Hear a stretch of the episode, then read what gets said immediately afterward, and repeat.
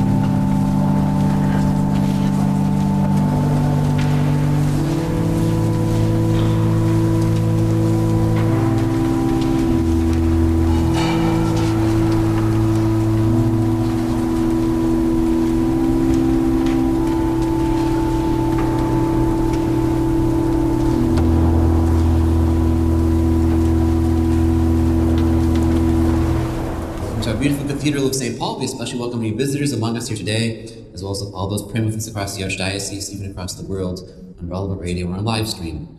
And our Mass, the Memorial of St. Polycarp, is offered for the repose of the soul of Frank Manderfield. And our entrance antiphon can be found on page 345 of Magnificat. Set me free from my distress, O Lord. See my lowliness and my suffering and take away all my sins. In the name of the Father, and of the Son, and of the Holy Spirit, the grace of our Lord Jesus Christ, and the love of God, and the communion of the Holy Spirit be with you all.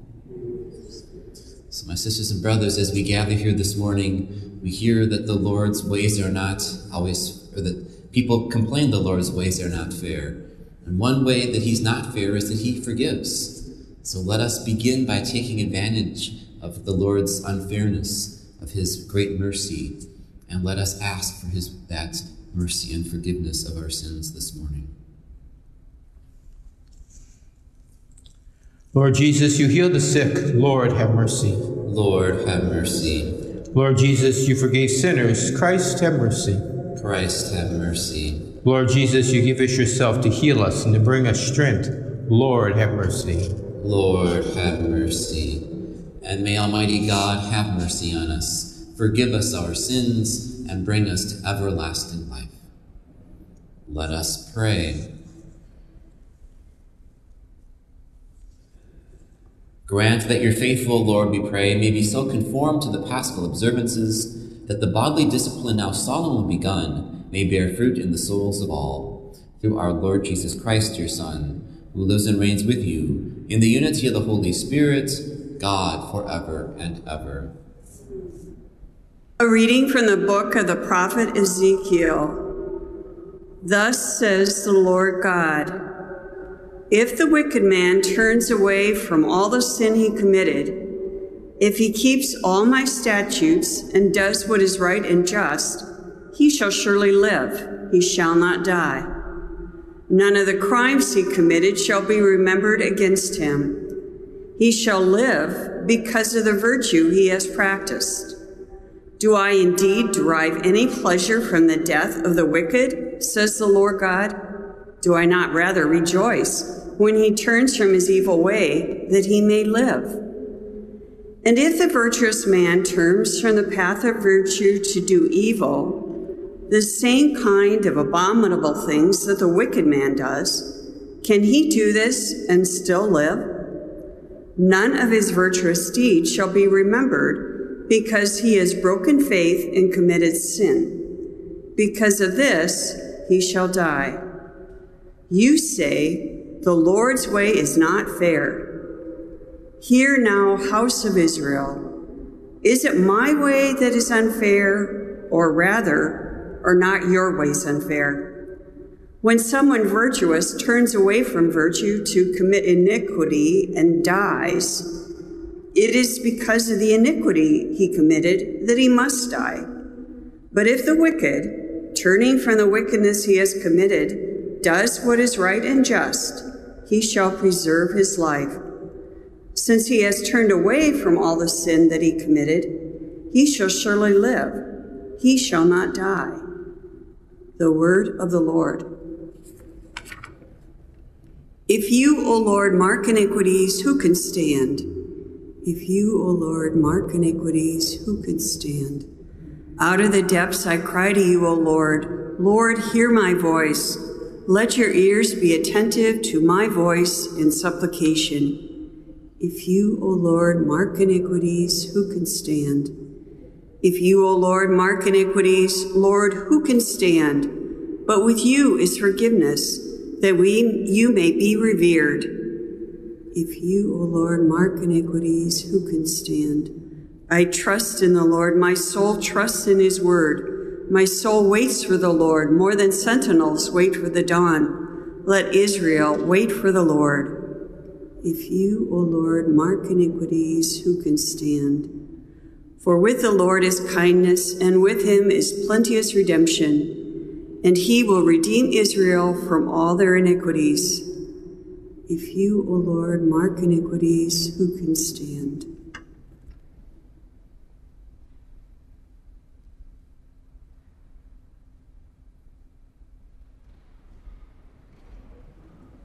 Praise and honor to you, Lord Jesus Christ. Cast away from you all the crimes you have committed, says the Lord, and make for yourselves a new heart and a new spirit. Praise to you, Lord Jesus Christ. The Lord be with you. A reading from the Holy Gospel according to Matthew. Jesus said to his disciples, I tell you, unless your righteousness surpasses that of the scribes and the Pharisees, you will not enter into the kingdom of heaven. And you have heard that it was said to your ancestors, You shall not kill, and whoever kills will be liable to judgment. But I say to you, whoever is angry with his brother will be liable to judgment. And whoever says to his brother, Raca, will be answerable to the Sanhedrin. And whoever says, You fool, will be liable to fury in Gehenna. And therefore, if you bring your gift to the altar and there recall that your brother has anything against you, leave your gift there at the altar. Go first and be reconciled with your brother, and then come and offer your gift. Settle with your opponent quickly while on the way to court. Otherwise, your opponent will hand you over to the judge, and the judge will hand you over to the guard, and you'll be thrown into prison. Amen, I say to you, you will not be released until you have paid the last penny. The Gospel of the Lord. If you, O Lord, mark iniquities, who can stand?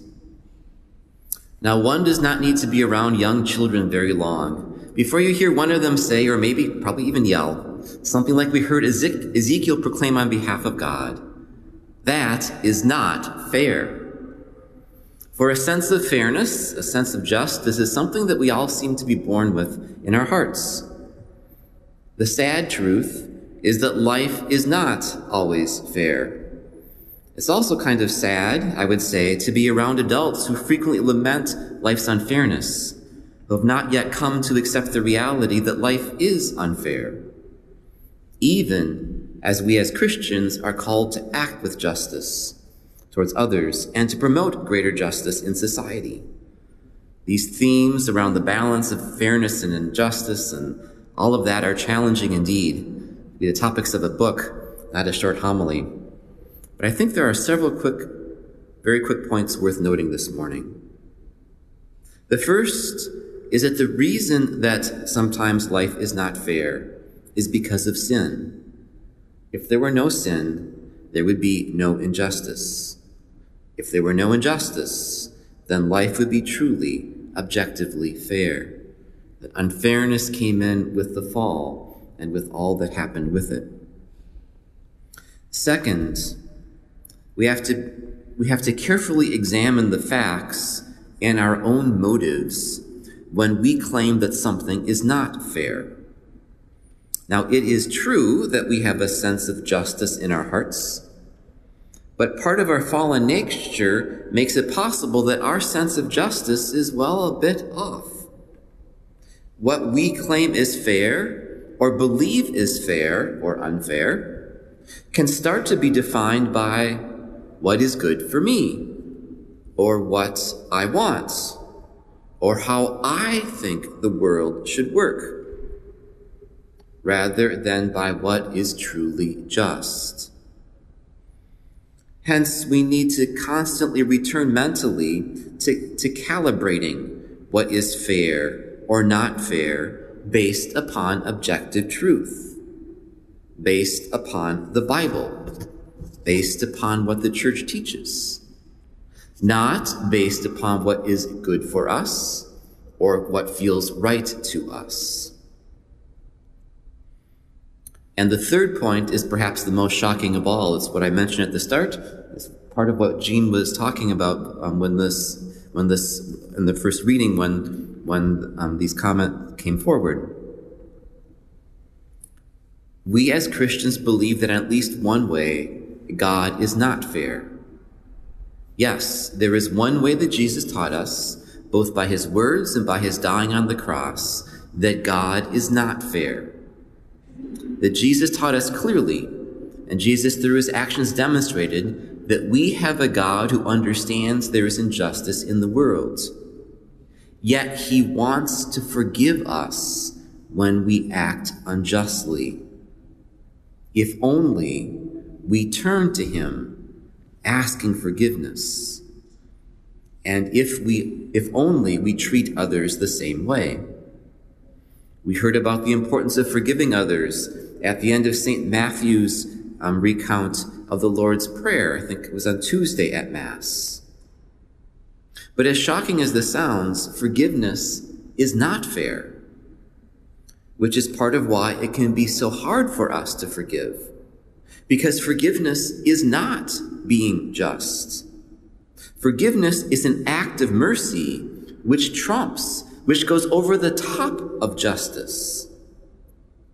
That is why Jesus died on the cross for us, in what was the most unjust execution in the history of the world.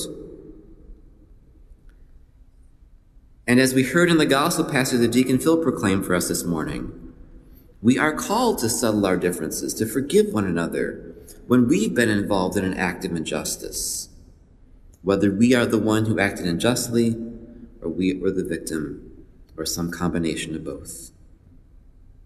My dear sisters and brothers in Christ, let us during the season of Lent, first of all, strive to be just in our actions, so that objectively we truly are fair people.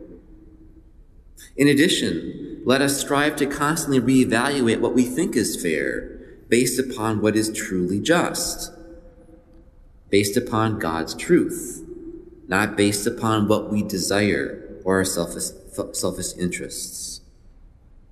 And finally, as we prepare to receive the sacrament of penance during this Lenten season, let us be people who are unfair in the same way that God is unfair.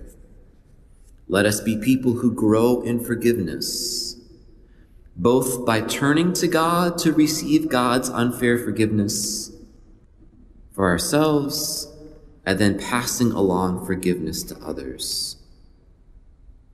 Let us do so in humility mindful of the responsorial psalm we proclaim together. If you, O Lord, mark iniquities, who can stand? And now let us stand. As we embrace the sacrifices of Lent, let us present to God our needs and those of the whole world. Pope Francis and Archbishop Hebda, Bishop Williams and Bishop Izen, may God grant our shepherds the courage to lead us in truth. Let us pray to the Lord. Lord, hear our prayer. For our continued reverence for all human life, may we never tire of protecting innocent life, both in the womb and in those nearing the end of their earthly journey. Let us pray to the Lord. Lord, hear our prayer. For the gift of perseverance this Lent, remaining faithful to our resolutions of prayer, fasting, and almsgiving, may we draw closer to the cross of Jesus. Let us pray to the Lord. Lord, hear our prayer for all who have died. May they be purified of all sin and share eternal joy. Let us pray to the Lord. Lord, hear our prayer. Uh, this commemoration of St. Polycarp will conclude with um, his with the prayer for his day. God of all creation, who are pleased to give the Bishop St. Polycarp a place in the company of the martyrs, grant through his intercession that sharing with him in the, in the chalice of Christ, we may rise through the Holy Spirit to eternal life. Through our Lord Jesus Christ, your Son. Amen. Blessed are you, Lord God of all creation, for through your goodness we receive the bread we offer you. Fruit of the earth and work of human hands, it will become for us the bread of life.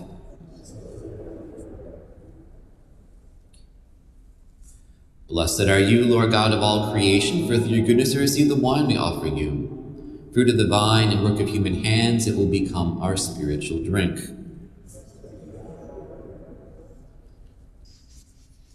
Pray, my brothers and sisters, that my sacrifice and yours may be acceptable to God, the Almighty Father.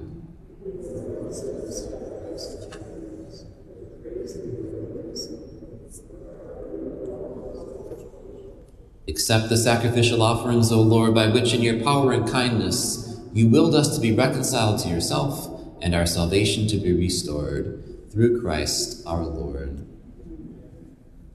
The Lord be with you. Lift up your hearts. Let us give thanks to the Lord our God. It is truly right and just, our duty and our salvation always and everywhere to give you thanks, Lord, Holy Father, Almighty and Eternal God. For you will that our self denial should give you thanks, humble our sinful pride, contribute to the feeding of the poor, and so help us to imitate you in your kindness. And so we glorify you with countless angels, as with one voice of praise we acclaim Holy, holy, holy Lord, God of hosts. Heaven and earth are full of your glory. Hosanna in the highest. Blessed is he who comes in the name of the Lord. Hosanna in the highest. You are indeed holy, O Lord, the fount of all holiness. Make holy, therefore, these gifts, we pray, by sending down your Spirit upon them like the dewfall, so they become for us the body and blood of our Lord Jesus Christ. At the time he was betrayed and entered willingly into his passion, he took bread and giving thanks, broke it and gave it to his disciples, saying, Take this, all of you, and eat of it. For this is my body, which will be given up for you.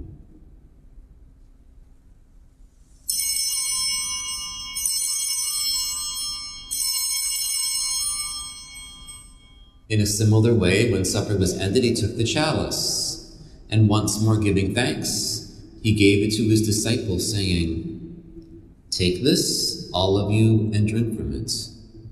For this is the chalice of my blood, the blood of the new and eternal covenant, which will be poured out for you and for many for the forgiveness of sins. Do this in memory of me.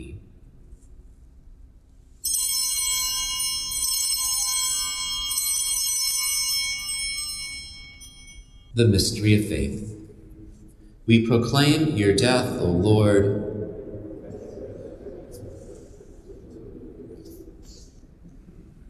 Therefore, as we celebrate the memorial of his death and resurrection, we offer you, Lord, the bread of life and the chalice of salvation, giving thanks that you've held us worthy to be in your presence and minister to you. Humbly we pray that partaking of the body and blood of Christ, be gathered into one by the Holy Spirit. Remember, Lord, your church spread throughout the world, and bring her to the fullness of charity, together with Francis our Pope and Bernard our Bishop, his assistant bishops, and all the clergy. Remember also our brothers and sisters who have fallen asleep in the hope of the resurrection, and all who have died in your mercy. Welcome them into the light of your face. Have mercy on us all, we pray, that with the Blessed Virgin Mary, Mother of God, with Blessed Joseph, her spouse, the blessed apostles, and all the saints who have pleased you throughout the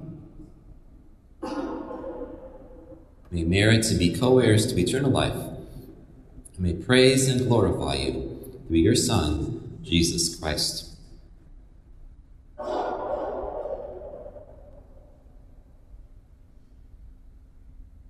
Through him and with him and in him, O God, Almighty Father, in the unity of the Holy Spirit, all glory and honor is yours forever and ever. The Savior's command, informed by divine teaching, we dare to say,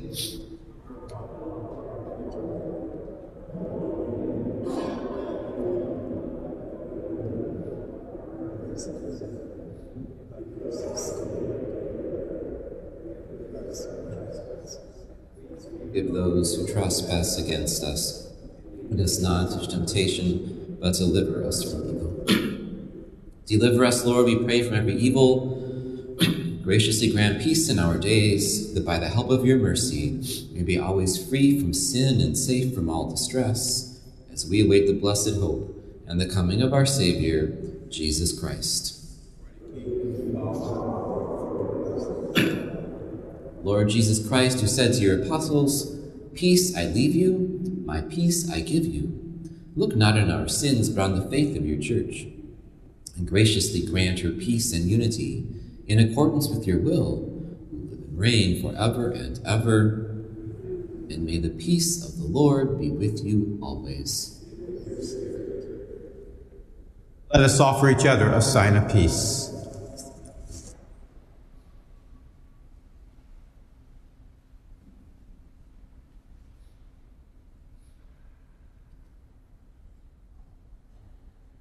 Lamb of God, you take away the sins of the world, have mercy on us.